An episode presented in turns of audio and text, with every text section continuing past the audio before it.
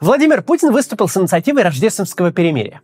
Ну, то есть не совсем Владимир Путин. Инициатива по номенклатурному ранжиру исходила от патриарха Московского и всея Руси Кирилла. Потому что перемирие на православный праздник должен предложить главный по православию, а президент согласится на предложение. Очевидно, что планировалось, что такой жест произведет большое впечатление на украинскую сторону. Но особенно высоко его оценят западные союзники Украины, которые к религиозным традициям относятся не так, как принято на постсоветском пространстве. Рождественское перемирие – нечто очень благородное для американского уха, да еще и отсылка к Первой мировой войне для ведущих европейских держав. Страна же, которая от такого перемирия откажется, не будет больше выглядеть как сила добра. Видимо, такой был план. Но, как всегда, как со всеми хитрозадыми выдумками кремлевских политтехнологов, у этой инициативы есть целый ряд фундаментальных проблем. Давайте их обсудим.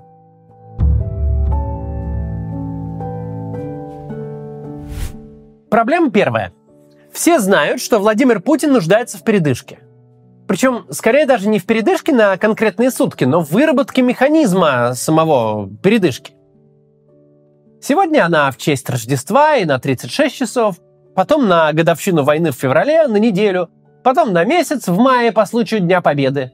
А потом перемирие сольются в вяло текущее непонятно что. Не мир и не войну, как будто на дворе снова 2015 год. Впервые за всю историю правления время предало Владимира Путина. И работает теперь против него. Ситуация на фронте ухудшается быстрее, чем он успевает формировать новую армию взамен разбитой и производить новую технику взамен уничтоженной и брошенной. Ракеты, снаряды, танки, обученные люди, даже иранские дроны – все это фронт перемалывает намного быстрее, чем Россия способна восполнять.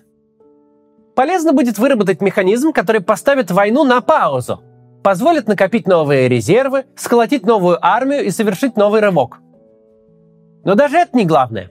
Перемирие, все более растянутые во времени, де-факто легитимизирует текущее положение дел. Нынешнюю линию разделения войск, э, оккупированные города. Они позволят организовать за линией окопов более-менее устойчивую власть. Чем дольше сохраняется любой статус-кво, тем сложнее его нарушить. Месяцем раньше или месяцем позже ВСУ освободят Мелитополь и разрежут группировки российских войск. Мы вновь увидим непростые решения и выравнивание фронта. Захваченные территории можно попытаться удержать только политически. Как-то всех убедить, что худой мир лучше доброй ссоры. Проблема Владимира Путина в данном случае заключается в том, что все знают, в чем его проблема – все знают, что его задача выиграть время, чтобы ситуация перестала бесконтрольно ухудшаться, и никто, особенно та армия, которая его явно побеждает, не собирается делать Путину такой подарок – драгоценное время. Никто не заинтересован в том, чтобы он выработал механизм передышки.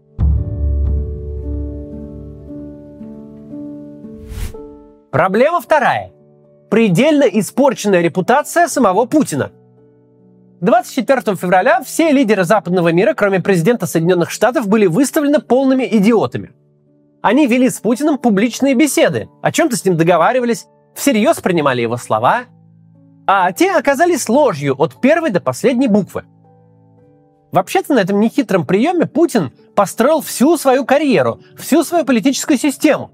Это очень удобно, когда ты президент большой страны, и твоему собеседнику кажется, что ты отвечаешь за свои слова, ведь положение тебя обязывает. А ты ему вешаешь лапшу на уши и рекордно выигрываешь на короткой дистанции. На длинной же дистанции оказывается, что теперь никто не готов стать гарантом твоих обещаний. Может, тот же Олаф Шольц и рад бы стать творцом рождественского мира.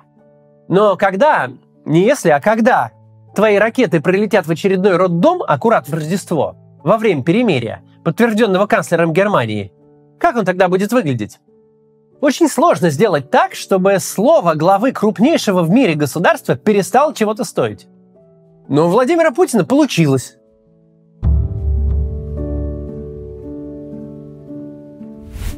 Третья фундаментальная проблема. Чем дальше, тем меньше понятно, чем, собственно, Путин руководит. Кому отдан приказ о прекращении огня? Россия ведет войну целым зоопарком самых разных армий и групп наемников – Насколько распоряжение министра обороны России актуально для Росгвардии, например? А для народных милиций ДНР и ЛНР, чей правовой статус до сих пор остается загадкой? А для ЧВК Вагнера, который вообще незаконное вооруженное формирование, а для всех прочих самоличных полевых командиров. Помнится, едва неделя прошла, как бойцы той самой ЧВК «Вагнер» посылали по матушке начальника генерального штаба России Валерия Герасимова, который, вообще-то, второй после Шойгу человек в армии и главный военный в стране. Имеет ли слово Герасимова или Шойгу какой-то вес для этих 50 тысяч человек, составляющих на минуточку едва ли не четверть российской группировки там сейчас? А никто не знает. Зачем Путин нагромоздил такой управленческой чехарды? Почему Россия воюет кем попало? На сегодня это тоже загадка. Когда-то, еще до начала полномасштабной войны, нелегальные военные группы были полезны для снятия с себя ответственности, для того, чтобы отрицать факт участия России в тех или иных конфликтах.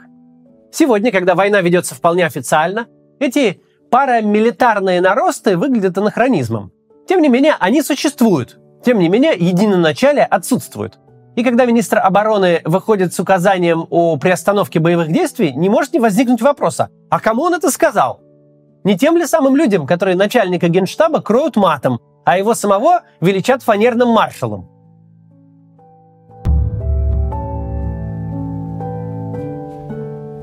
Есть и четвертая проблема у путинской инициативы.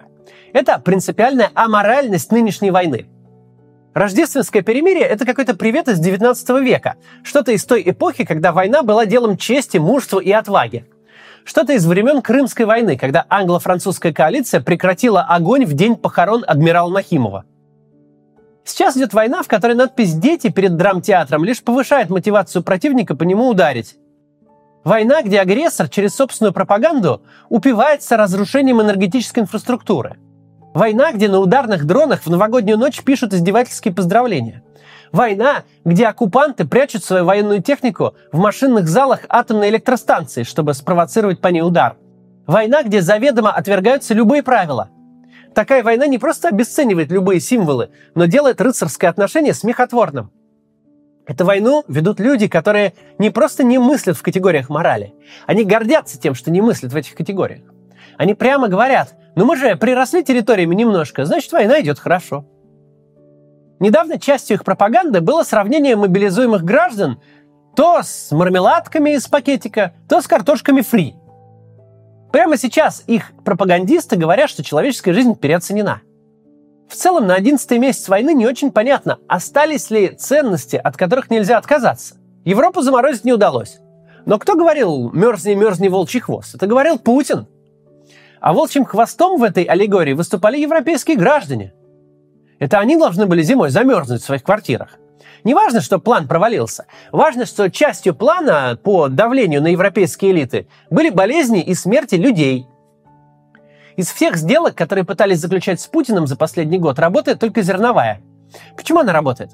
Потому что гарантом ее выступает Реджеп Эрдоган, такой же на голову отмороженный автократ.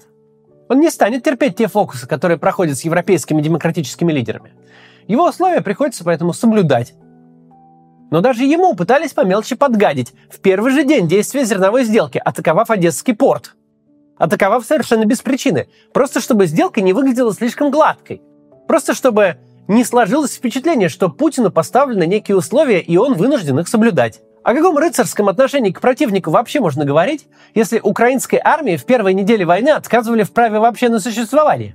Если тогда Россия по официальной версии воевала с неведомыми националистическими батальонами – если до сих пор Владимира Зеленского, еврея по происхождению, внука ветерана Великой Отечественной войны, чьи родичи погибли во время Холокоста, называют лидером нацистского режима. Это тот случай, когда приходится выбрать что-то одно.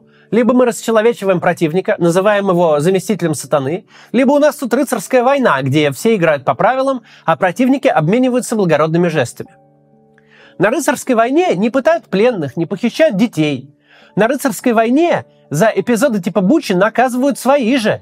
Наказывают жестоко и публично, а потом извиняются. Они отрицают до последнего и не заводят уголовные дела на каждого, кто посмел назвать военное преступление военным преступлением.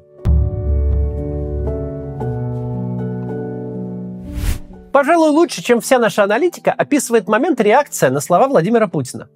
Реакция на слова того человека, которому ничто не помешало долбить по Одессе на Пасху а тут вдруг наша номенклатура родом из СССР вдруг обнаружила себя крайне православной. Ведь предполагалось, что у президента США сейчас сложится два триггера в голове. Рождество и перемирие. И выйдет он с речью о том, как хорошо жить дружно. Но реакции нет. Реакция есть в том смысле, что все говорят, дружище, мы ни единому твоему слову не верим. Мы уже знаем, что любая уступка для тебя синоним слабости. Не будет никакой передышки. Все продолжат воевать. Поставки Украине продолжатся. Нет, украинский президент не выглядит антихристом, когда отвергает рождественское перемирие. Антихрист это ты, потому что напал на одну из крупнейших христианских держав только для того, чтобы сберечь свою ничтожную власть.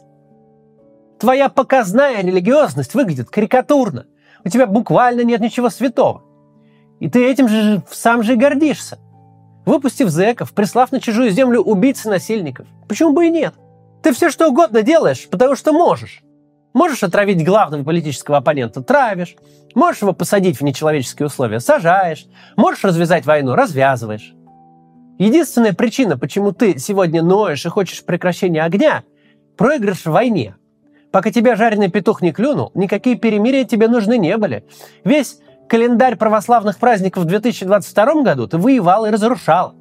Люди не смогли отпраздновать Пасху, потому что выли сирены воздушной тревоги, потому что твоя оккупационная армия рвалась к их домам.